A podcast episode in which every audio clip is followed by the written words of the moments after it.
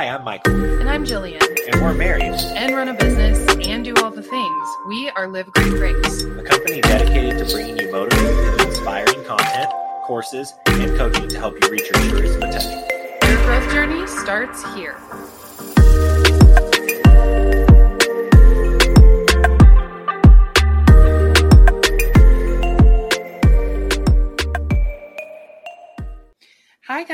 Welcome back to the Live Grit Grace podcast. It has been a minute. Yeah, we took a week off for Christmas, which was kind of weird, and now it's 2020, and so we really wanted to start our first podcast of 2020 off right. So we thought we would start with one about goal setting. Yeah, we actually took the new year off too. We took that week off. Just Yes, we yeah. did. So this is our first podcast back, and uh, we had a nice long two weeks off. It was really great. But yeah, now we're into 2020 and everybody's all hyped up and trying to set goals for 2020. So we thought we would help you out and give you an actual step by step guide to set and actually achieve your goals. Yeah, and I think what so often happens is it, people always poke fun at New Year's resolutions because we low key think that uh, basically no one is ever going to follow through, and so we want to change that for you in 2020. Um, you know, kind of talk about what the norm is, but talk about some ways that hopefully you can avoid uh, falling into those traps and pitfalls. So, what would you say is the norm? I would say the norm is that most people give up after two to three weeks. Mhm. So if you've ever been to the gym during the new year, you know exactly what I'm talking about. You roll up in there January 1st or 2nd. You've been going there for like three years in a row. And you're like, where did all of these damn people come from? Mhm. You're like, oh my God, it's like the entire town of fill in the blank got a membership at your gym and they're all there at the same time. But you just kind of laugh to yourself because you know literally in like two weeks that all those people are going to be gone and the only people you're going to see are the same people you've seen for the last three years. And a lot of the reason I believe that that happens, not just in fitness, but in every area, is that we don't really have a plan. Like we say, I'm going to lose 10 pounds. And we just think that we can go to the gym and just sort of do whatever we think is right. And then we will lose 10 pounds. Uh, but if we don't actually get someone who's taught people how to lose weight, so like a trainer, uh, we don't really have a plan, or if we at least consult somebody or figure out a workout regimen, something like that. And then we also don't have it written down. And so, you know, we'll say we have a goal, and what ends up happening is, you know, life throws other things at us and we get busy. And, you know, at the end of the day, we're like, shoot, I forgot I was going to do that, you know, whatever it was to get towards my goal. And we realize that a day turns into a week, turns into a month. And then, you know, we're back at the, the new year 2021 saying the same thing we were saying in 2020.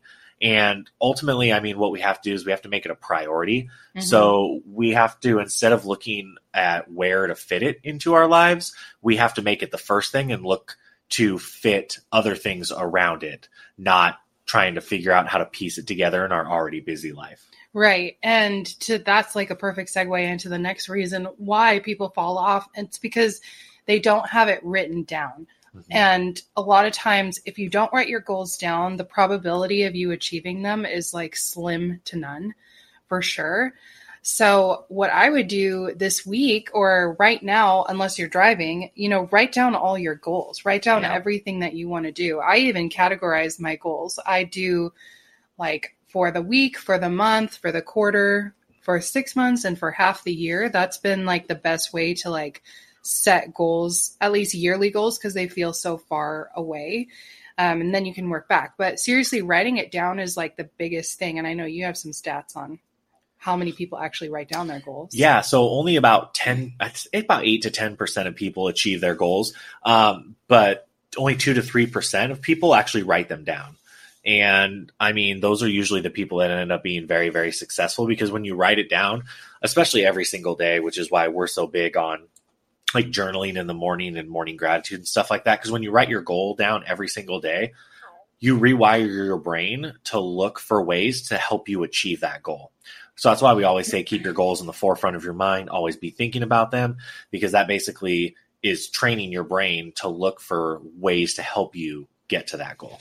Yeah, thing definitely is there's something so powerful about putting pen to paper, especially if something is swirling through your mind. And this happens to me all the time. Michael can attest. I'll have an idea, and it's usually when I'm in the shower, and I'll make him write it down for me because I will forget it. And I don't know if anyone's ever read Big Magic by Elizabeth Gilbert. It's an amazing, amazing book about inspiration. And that's one of the things she talks about is like when you have inspiration, you have to basically strike while the iron is hot because that inspiration will move on and you have to put it to pen like pen to paper. You have to get it down. And i feel like it's so much more achievable and real when you've got it written down so.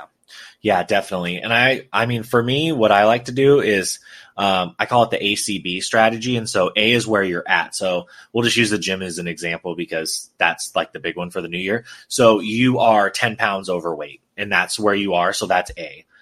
B is the end result that you want. So you want to lose 10 pounds. So that's you 10 pounds lighter. C is the middle. And so C is basically the action steps that you should be doing to get you to B.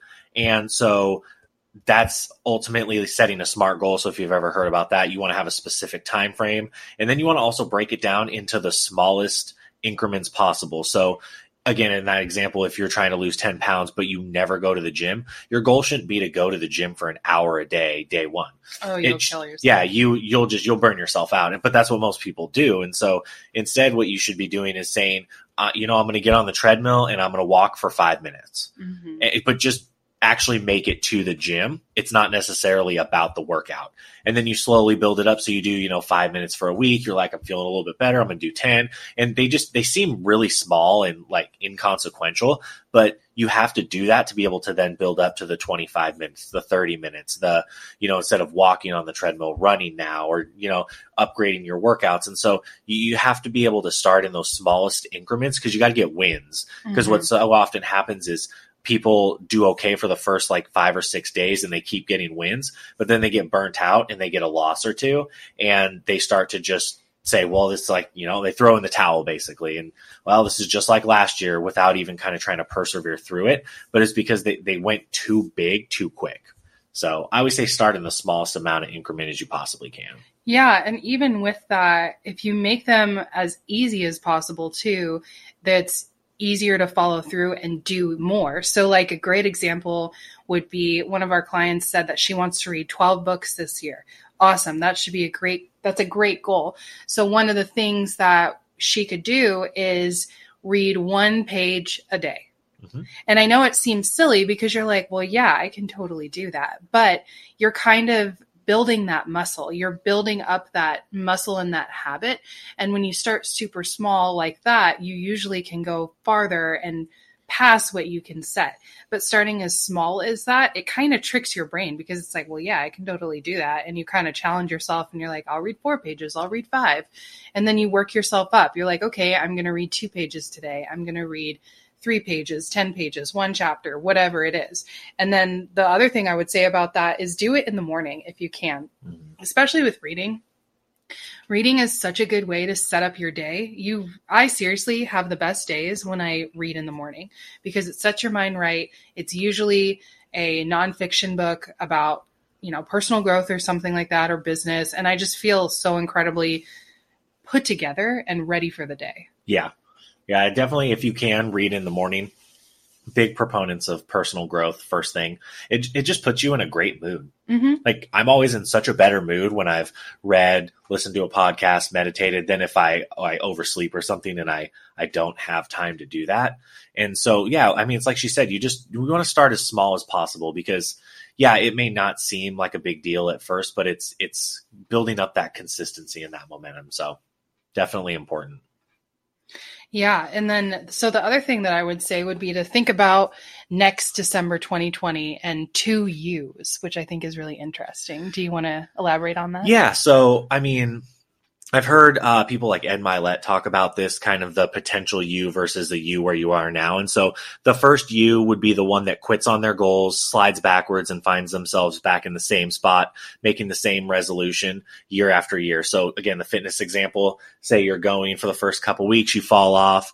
Um, you know, you slide backwards, you're like, eh, you know, it's kind of the same this year, and and you end up not achieving your goal and you're back 2021 making the same one again a year later. But the second you is the one that follows through on what they said they were going to do. So you make a goal, you take action. Maybe you don't hit the goal, but that really isn't the point. The point is that you took action every single day to move your life forward because success in whatever you're chasing is then simply a matter of time. Mm. And so we're big proponents of worrying about effort, not necessarily results. Uh, because ultimately you can't control what anybody else does or says or or really anything. You can only control what you say, your reaction, your emotion, your work habit. And so if you're putting in the effort that you should be and say you don't hit your goal, you should be proud that you put forth the effort because if you continue to put forth that kind of effort, it's only a matter of time before you do start hitting the goals that you set for yourself. Yeah, totally. Absolutely. And then another thing you can start to do is evaluate first thing in the morning and then last thing before you go to bed. We've done this with our business Mhm. and it's been amazing in the productivity levels that we've had. Yeah. But basically, it's, you know, when you wake up first thing in the morning, you evaluate what you need to be doing that day in order to achieve, you know, X goal that you've set for yourself. And then before you go to bed at night, you assess your day uh, in accordance with your goals and you go over the necessary things. Like if it's great, awesome. What can you improve on? What can you change? Uh, if it wasn't, then what needs to be altered? And think about what do you need to be doing to actually achieve that goal. Definitely. And um, I mean, I guess I'm trying to think of mine. What would be your biggest if you had to say piece of advice for someone who's looking to achieve their goal in 2020? Uh, maybe they're a person that sets, you know, New Year's resolutions every year, but they don't really pan out. What would you say to that person? Hmm. I would say, why are you wanting to achieve these goals? Hmm. Like, really get down to the reason and be super honest with yourself. Like, for me, I used to set goals every year and it was like, I'm going to lose 20 pounds. I'm going to lose 50 pounds. I'm going to lose whatever. And of course I would, that would never happen. And then it wasn't until I got very real with myself and I was setting him because of an underlying insecurity issue that I had had forever. And then it wasn't until I finally worked on that that I was like, oh, my value isn't rooted in my weight. So I'm not going to set that. Like, yeah, I do want to focus more on like, going to the gym and eating healthier, but now it's not about like losing weight. It's more about feeling good and feeling comfortable and feeling energized to pursue this life and this business that we have. So that was kind of a tangent, but all that to say, get to the root and the why. Like, why are you setting these goals? And are they mm-hmm. really that important to you? Because I think if they are, you'll find a way. If they're not, you'll make an excuse. Yeah, definitely agree. Yeah, knowing why you're doing something is is the biggest motivator. Uh, and it has to be a really strong. It's got to be like a nine or a ten out of ten. Because if it's anything less than that, you'll you'll end up probably quitting at some point, just because it's not as important to you as say maybe something else is. And that's not necessarily a bad thing. It's just really evaluate why you do the things you do and what are the most important things, and then do the activities that will get you closer to that and you'll be a lot happier. You'll experience resistance just like anyone else, but you're more likely to fight through it because you do have a nine out of 10 or a 10 out of 10 reason as to why you're doing what you're doing. Mm-hmm. Yeah, absolutely. So that's our couple tips for setting and achieving goals in 2020. Uh, we'd love to hear from you guys. Love for you to share with us your goals any way that we can help. And you can always find us on Instagram. And if you liked this, uh, click like and subscribe. And uh, we just appreciate you guys. And we hope that you have an amazing 2020. Thank you for tuning in to this episode of the Live Grit Grace podcast.